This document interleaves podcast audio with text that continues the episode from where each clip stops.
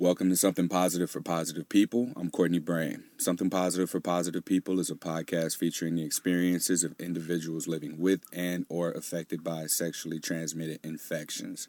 After so many technical difficulties, we're finally able to get this thing rolling. It's because I didn't have a Facebook. So how's not having a Facebook?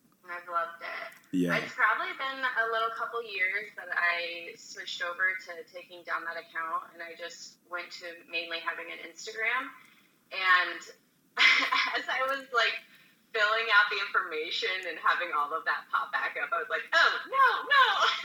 Did you create a new account to do this podcast? I did. so you don't have you have one friend. I am your only Facebook friend. Thank you. I am here with Erica Force, who manages the Sexuallectual Instagram page. The way that it's spelled, if you want to go and check it out, is S dot X U A L L E C T U A L. I came across this page. I don't remember what brought me to it. It may have been something that someone else I follow shares, but I'll describe it as very pleasure focused, very sexually liberating, and the content there is very empowering for people to have pleasure with their bodies. While the original reason that I'm having you come on this podcast, Erica, is to talk about that and your own experiences with pleasure and how people can begin to tap into that and begin to feel sexually liberated. In that process, we talked about your own experience having contracted an STI as well. Sure. It was quite a few years ago, and I was kind of dating around a little bit at the time. And first, I contracted chlamydia. So, chlamydia is a very common STI. I think there was like over yearly 200,000 reports of it. So, it's something that's definitely very prevalent. The crazy thing about this STI is that usually you don't present any like symptoms, so it's like this silent STI. Well, I'm not completely sure how long I had had this. Um, I contracted it from a partner who wasn't being completely honest and truthful about his extracurriculars and the people that he was sleeping with um, outside of just him and I. At that same time, I was being honest that I was sleeping with one other person besides him. So there was a lot, a lot of trust and everybody's word going on in this. Unfortunately, I started having some really, really rough abdominal pains. And this wasn't my typical cramping with menstruation or anything like that. It was so intense and it was during specific times. It was when I would actually be urinating. And that is one of the symptoms that when this STI has sat and cultivated for long enough, it can show up as abdominal pains, pain during urination. This is gender neutral. In penis owners, it can show up as pain in the testicles, and then you can have uh, contracted anally, so you can get as that goes, and then you can also contract it in your mouth. So this is something that goes all across the body. So any kind of interactions sexually that is going to involve any of those mucous membranes, you can contract chlamydia. Well, I had been having ongoing pains, and I went to my mom about it. I talked to a couple people about it, and they're like, "Oh, have you ever heard of endometriosis?" And I was like, "Uh, yeah, I have, but I kind of know about it, not too much." So I started to look more and more into endometriosis, and I was like, "Oh my gosh, these are totally the pains that I'm having, the placement I'm having these pains, all of that." Well, maybe about two weeks later, I ended up in the hospital because the pain was so severe that I could not get up out of the fetal position. And my mom is the one who took me. They did a complete panel workup across the board to figure out what was going on, and it came back that I was positive for chlamydia. And that's what was causing all of this pain. Did they say why it caused all of these pains for you because I've not had any experience with chlamydia personally. I've had friends, but whenever they had it, they talked about it burned when they peed and they went to the campus clinic, got antibiotics. They were on it for a week and couldn't drink, and then they were back at it. They were able to go back into their normal routines of having sex. It has a cure. It's through an antibiotic round for you and your partner or partners.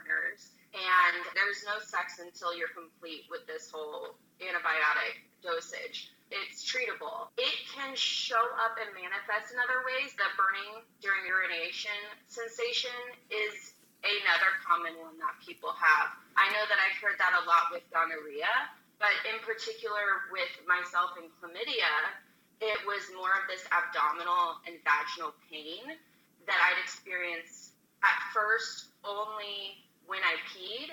Then it started to become more consistent outside of that. And of course, during this time, I wasn't having any sex, vaginal sex, anal sex, anything like that, because I was in so much pain when that interaction was going on. And so you have this, you go to the hospital, and do they just treat you with antibiotics? Like, how do you find out what to do next after you find out this is what's been wrong with you all the time? What's next? The emergency room really didn't take a whole lot of time to sit with me and explain what was going on um, about this STI or any of this details. It was really upon myself. At that point, I contacted my partners. I had them fill two additional prescriptions so that they could get on it as well. I didn't know that they did that. I mean, in Arizona, they'll do that for you.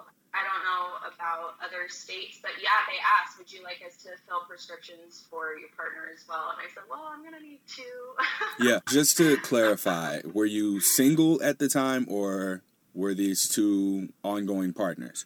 Long backstory with both of them. One of the partners is someone who was my first of everything. We had been on and off all through high school and then continued after that. Unfortunately, this interaction was the ending of that partnership or interaction. I don't even think he knew, uh, which was even scarier. Mm-hmm. You know, but but again, I have to look at myself at the same time because I went however long not knowing the same things. It was no good all around of not being responsible for our own bodies and the bodies that we were interacting with. I definitely take responsibility there for sure. And the other partner is actually my current lifelong term partner. And we are now polyamorous, but prior to figuring that out, for the first six years of our relationship, we would break up, get back together, break up, but still see each other and get back together. So it was an interesting dynamic, and it was prior to all the communication skills we learned in the process of opening up our relationship. So I would say that I was single at the time, but I had known these two with a lot of back history. And so you get the medication for them as well. How did those uh, conversations go? My, I'm like starting to sweat even thinking about it. Here's why I ask because a lot of people fear one conversation about an STI, so I can't imagine you having to do it twice, and especially yeah. in such a quick turnaround time. Yeah, so the partner who had given it to me, I called him immediately. The situation already sucked as is, but we were in a place where this STI has a treatment and will go away at the end of the round of antibiotics. It wasn't so much that I was like, oh my gosh, I can't believe I got this. I never thought that I would be one to be susceptible to this. No, I was sexually active. That is always a possibility. It was more of like compassion with him and saying, like, hey, you withheld information, you lied, here's your medication. Now that's the end of that relationship. It was more so this I remember waking up the next morning and I sent out a text message to my lifelong partner now.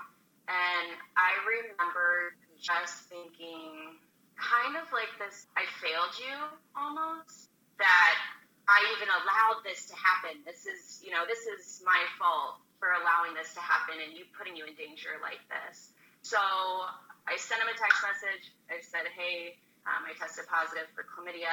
I do have a round of antibiotic ready for you, but if you want to go to your own testing in clinic to see if you contracted it, that's fine too. It ended up that he didn't end up contracting it, which was great, but it was the beginning of a very good lesson.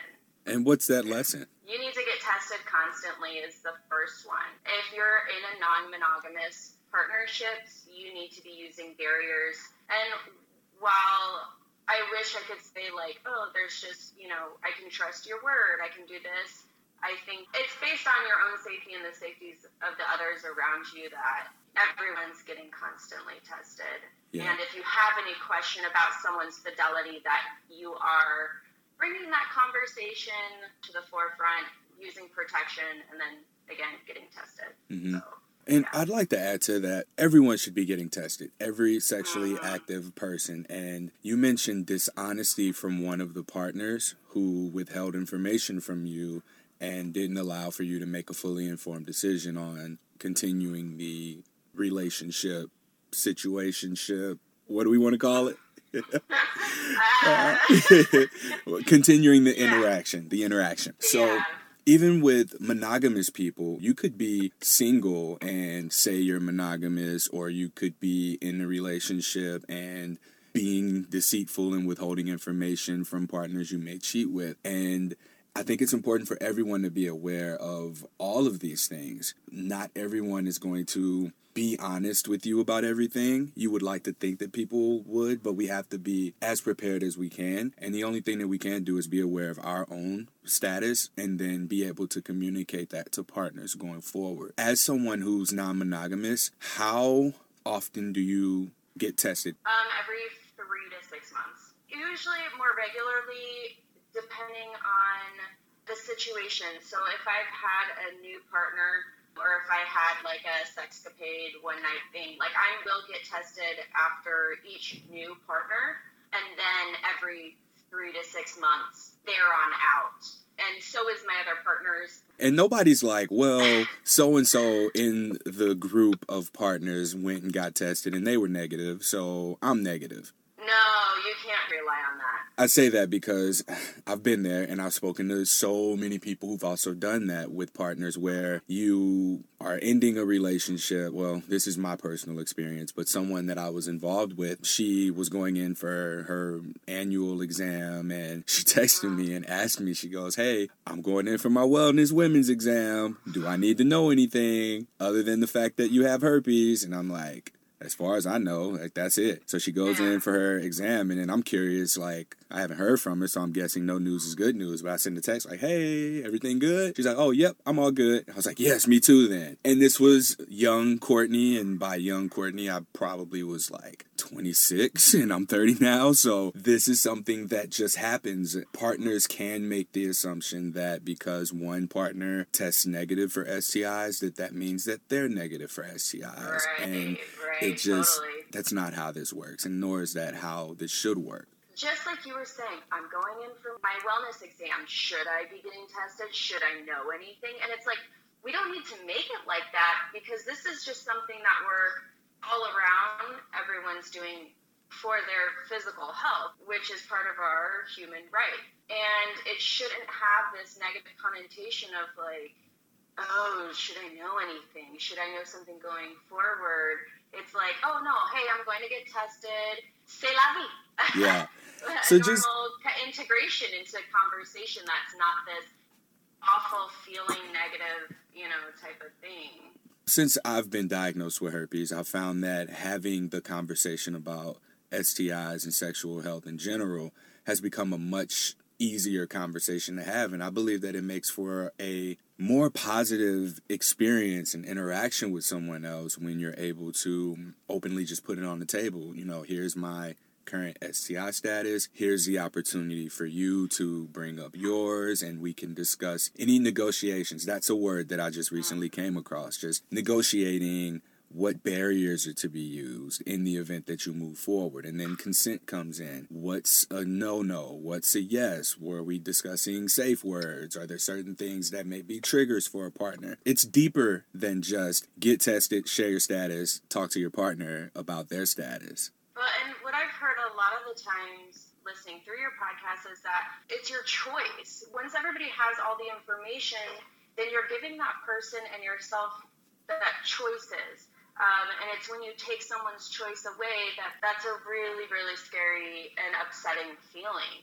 And it's definitely one that I felt when they told me that I had chlamydia, and I was like, oh, but that wasn't supposed to happen. So I definitely agree with you in the fact that, like, once that happened afterwards, the conversations and the openness about it started to become more easy because it wasn't a choice that I didn't want to have for myself again. With getting tested regularly, some of these STIs can definitely affect you long term, which obviously with herpes, that is something that you are constantly dealing with for the rest of your life because there is no treatment for it. With chlamydia, getting tested every three months, this will catch it before it could have the potential to manifest into something so much more. And with this STI, it can cause infertility if gone undetected for too long. The scary thing is, it's a silent STI, and most people don't have any symptoms or signs of having contracted it, they could potentially be putting themselves in a lot of harm by causing themselves to be infertile. So I think it is really important that getting tested is just something that's so regular and something that we do now bring into this common language and our healthcare providers they need to be there as a support and not shameful, and have space to sit and educate us. My mother in law is a nurse practitioner, and she worked for Planned Parenthood, and she does now um, in the Phoenix area. She does women's wellness, and she's in the free clinic. And um, this is something that her and I've talked about a lot with STIs is that people don't know. There's so lack of information on just general knowledge about STIs. So I definitely appreciate uh, you know what this podcast does and bringing awareness to you know this education that's needed. So I appreciate that. One of the things that I have been guilty of in the past is believing that I wouldn't contract an STI because, according to my education I was given in my health class, whatever, STIs hurt. There are symptoms like you can smell if one of your sexual partners has any discharge or odor, then you don't want to have sex with them. And it burns when you pee. So if your sexual organs are hurting or not functional, wouldn't you just think that a person wouldn't want to have sex with someone else? Right, totally. Yeah. Uh, did you get education in school at all? I remember, like in health okay. class, we saw videos. Everything was scary. It was this is a very microscopic look at what a chlamydia looks like, what a gonorrhea looks like. Like they're just showing you this one sphere with spikes on it and little legs or hair, yeah. and it's just floating around. Like those were the things that I saw, and I remember specifically herpes isn't curable. I was like, man, I hope I don't get herpes. Here we go. You're here to make a statement. Yeah, right? It's like, all right, now what? Yeah. It, I mean, it is. I had a very small amount of sex education. I can remember sixth grade, and they separated the genders, and they called the uterus a ram, like the animal ram, a ram. It looks like a ram. Oh, okay. like, so I'm not kidding you. I associated the uterus and fallopian tubes and the whole thing to looking like a ram. And how I would refer to it.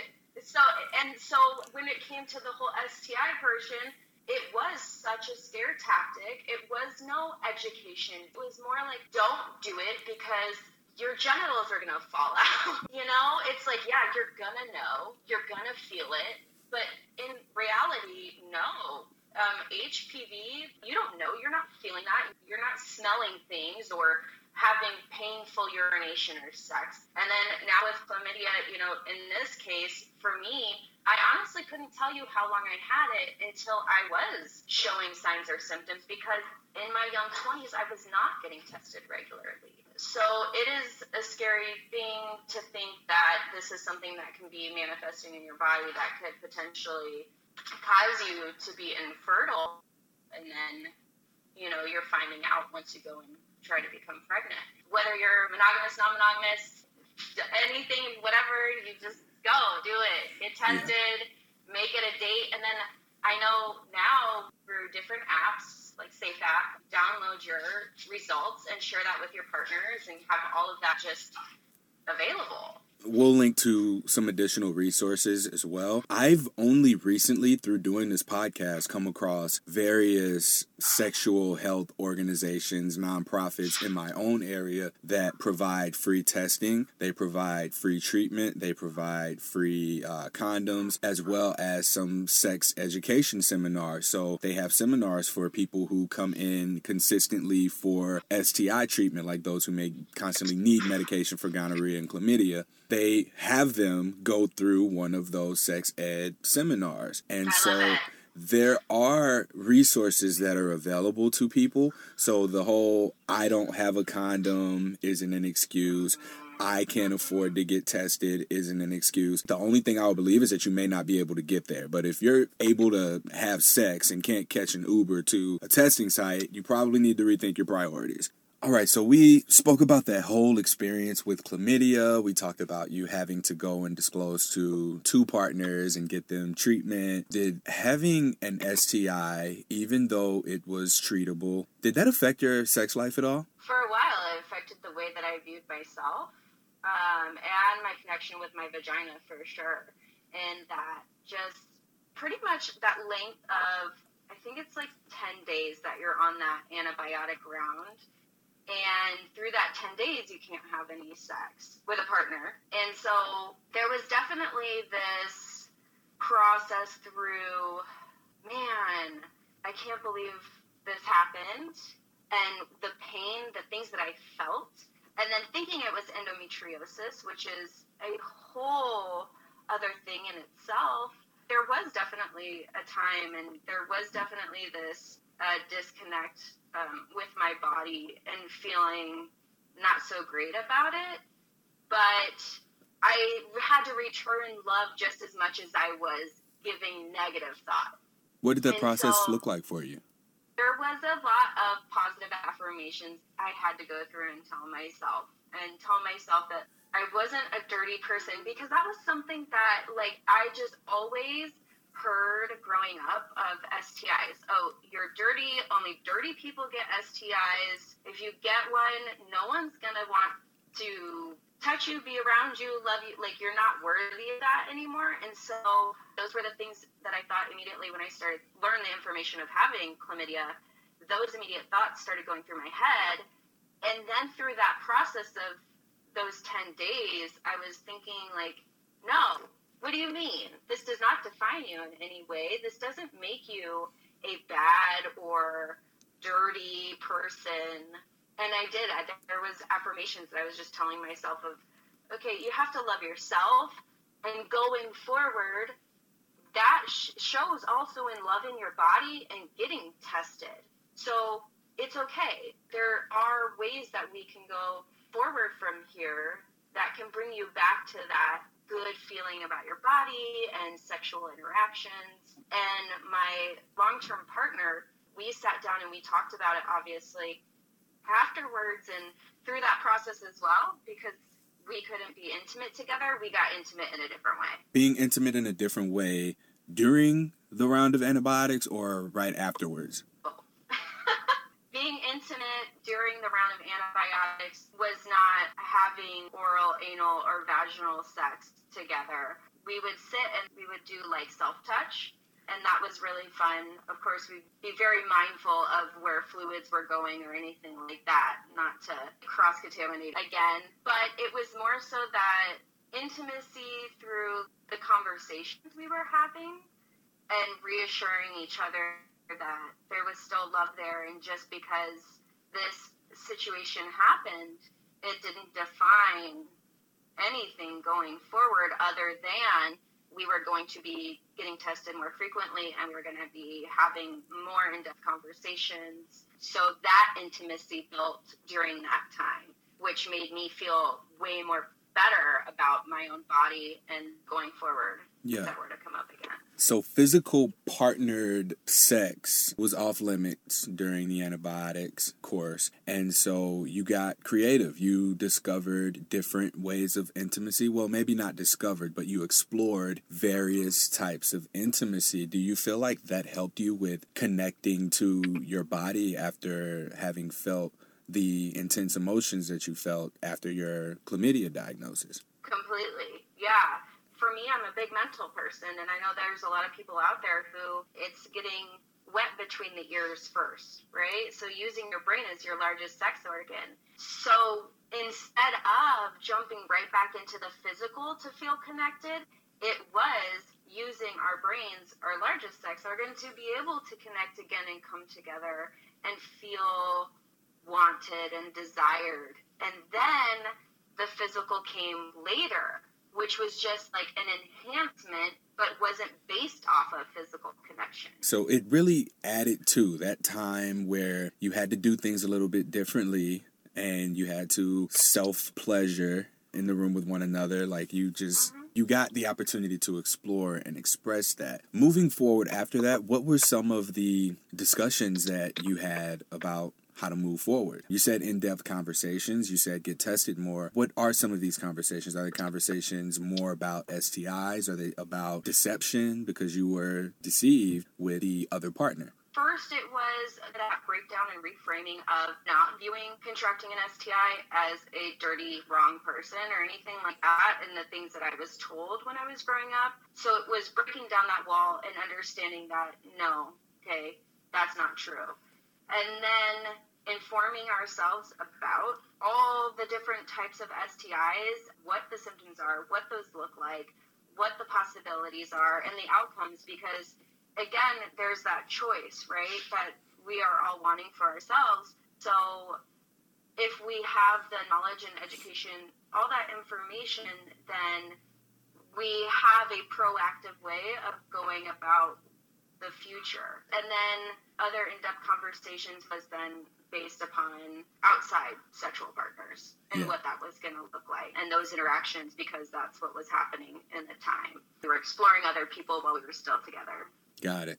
So, what I love about your experience is that you contracted an STI, you went through that horrible experience, and then you were able to get treated. You had the conversation with your partners, and you ended one of the relationships due to the dishonesty. And after that, you moved forward with your lifelong partner and came up with a plan. You sat down, you discussed all of the STIs, you discussed how to move forward with continuing your relationship as it was with these precautions in place. So, nothing really was affected other than you became more informed and you became a little more safe.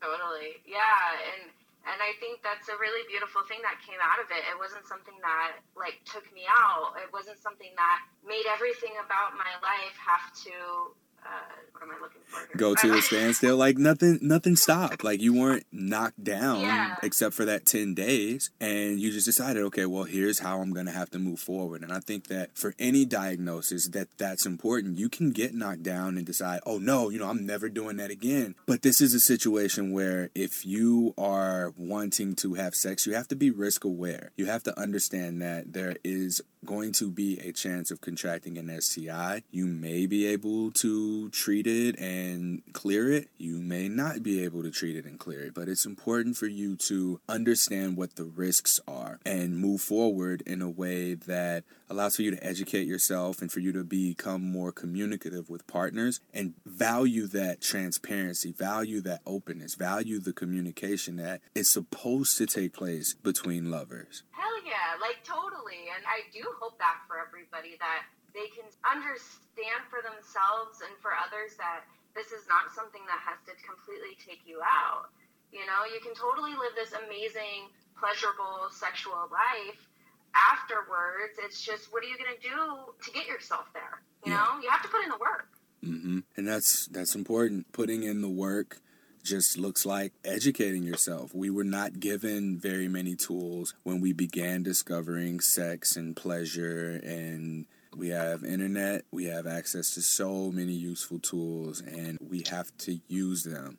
Laziness is not a good excuse for not being informed in 2000 whatever year it is when you listen to this. If this lasts in like the 3000s, that'd be crazy. Immortal Courtney. Right? Like I said, I just wanted to take that and add that here because I felt like that was important to include that your sex life it doesn't have to look different. My experience has been different for different reasons because I do have an incurable STI, and it's one that I want to be sure to give any potential partner a choice as to whether or not they want to move forward with the physical interaction and make sure that they're aware of what the risks are, in addition to how I plan to take care of them and how I take care of myself. So that looks different for me and in a good way because of all of the conversations that it sparks off into. And here we have the experience of someone who, even after being able to treat the STI, treat chlamydia, and have it cleared away from their system,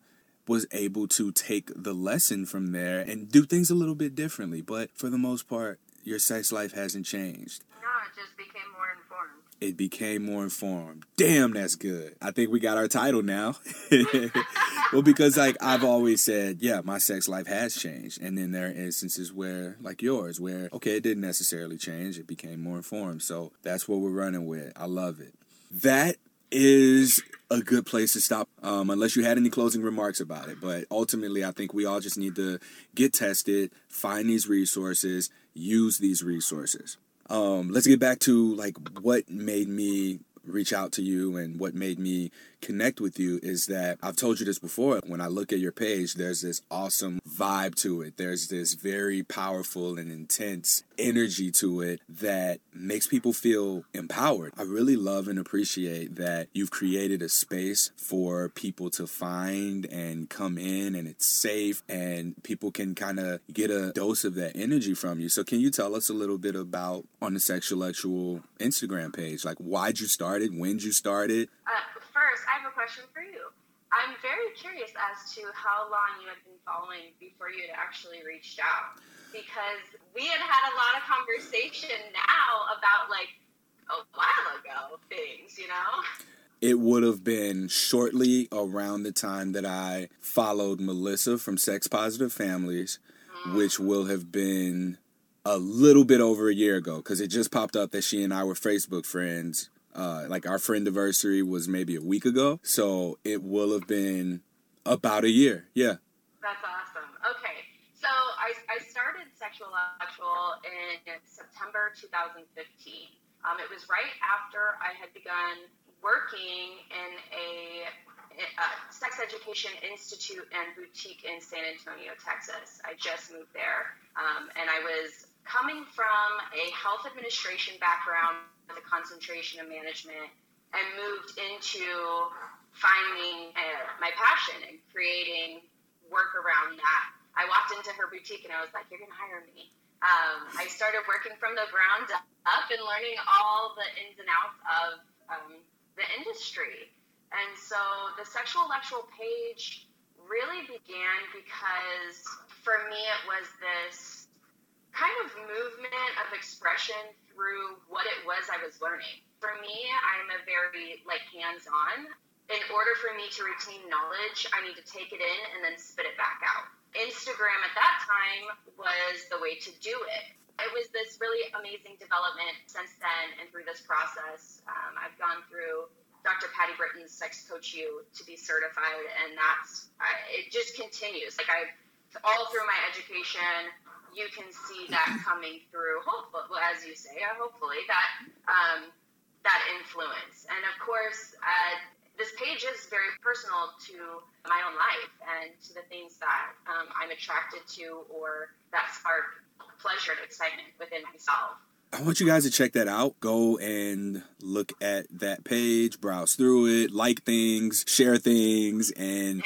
just enjoy it. I thought that it was important for us to also get an episode on chlamydia out there because it's something that isn't talked about. And here in St. Louis specifically, there is a large number of cases. I do not know the exact number, but as of last year, if you want to go and check out that episode I did with um, the St. Louis Department of Public Health, we talked specifically about chlamydia and gonorrhea being on the rise in the St. Louis County area specifically. This is important please go and get tested. Get tested regularly. It doesn't matter if you're single in a monogamous relationship, non monogamous relationship. Please go and get tested. Know what your status is. Protect yourself. Wear barriers. Utilize the free resources that are available in your area. And if you need help figuring that out, I will do my best to connect you.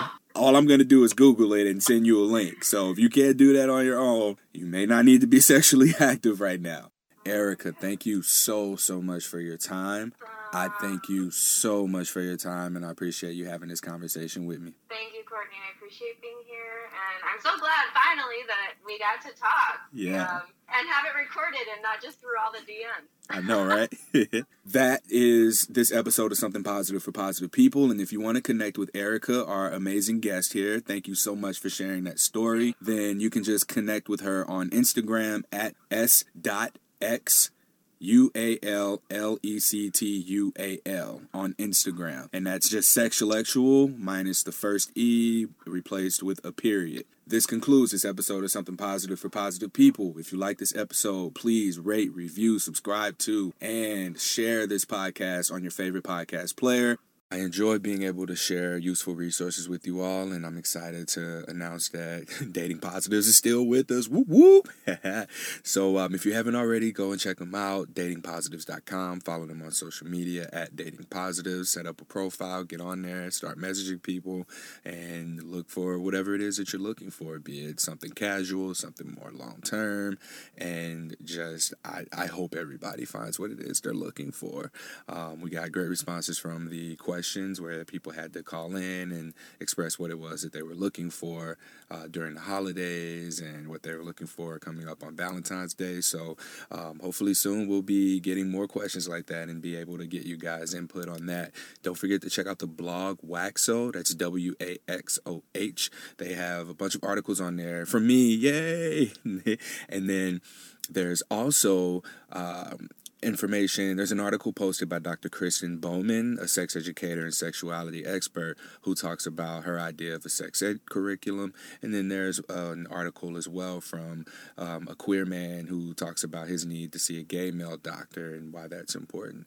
So if you can, go and check those out. And there's much more on there. It's just a lifestyle blog. You can find it's essentially a digital magazine. I keep saying lifestyle blog because that's what I was saying in the beginning. But the more I interact with it. It's really uh, that's what it is. It's very sex positive. It's LGBT inclusive as well as um, STI positive, and because I've been on there, so uh, funny. Yeah, so get on there, check that out, and continue to support our sponsors just as they support us. Stay positive.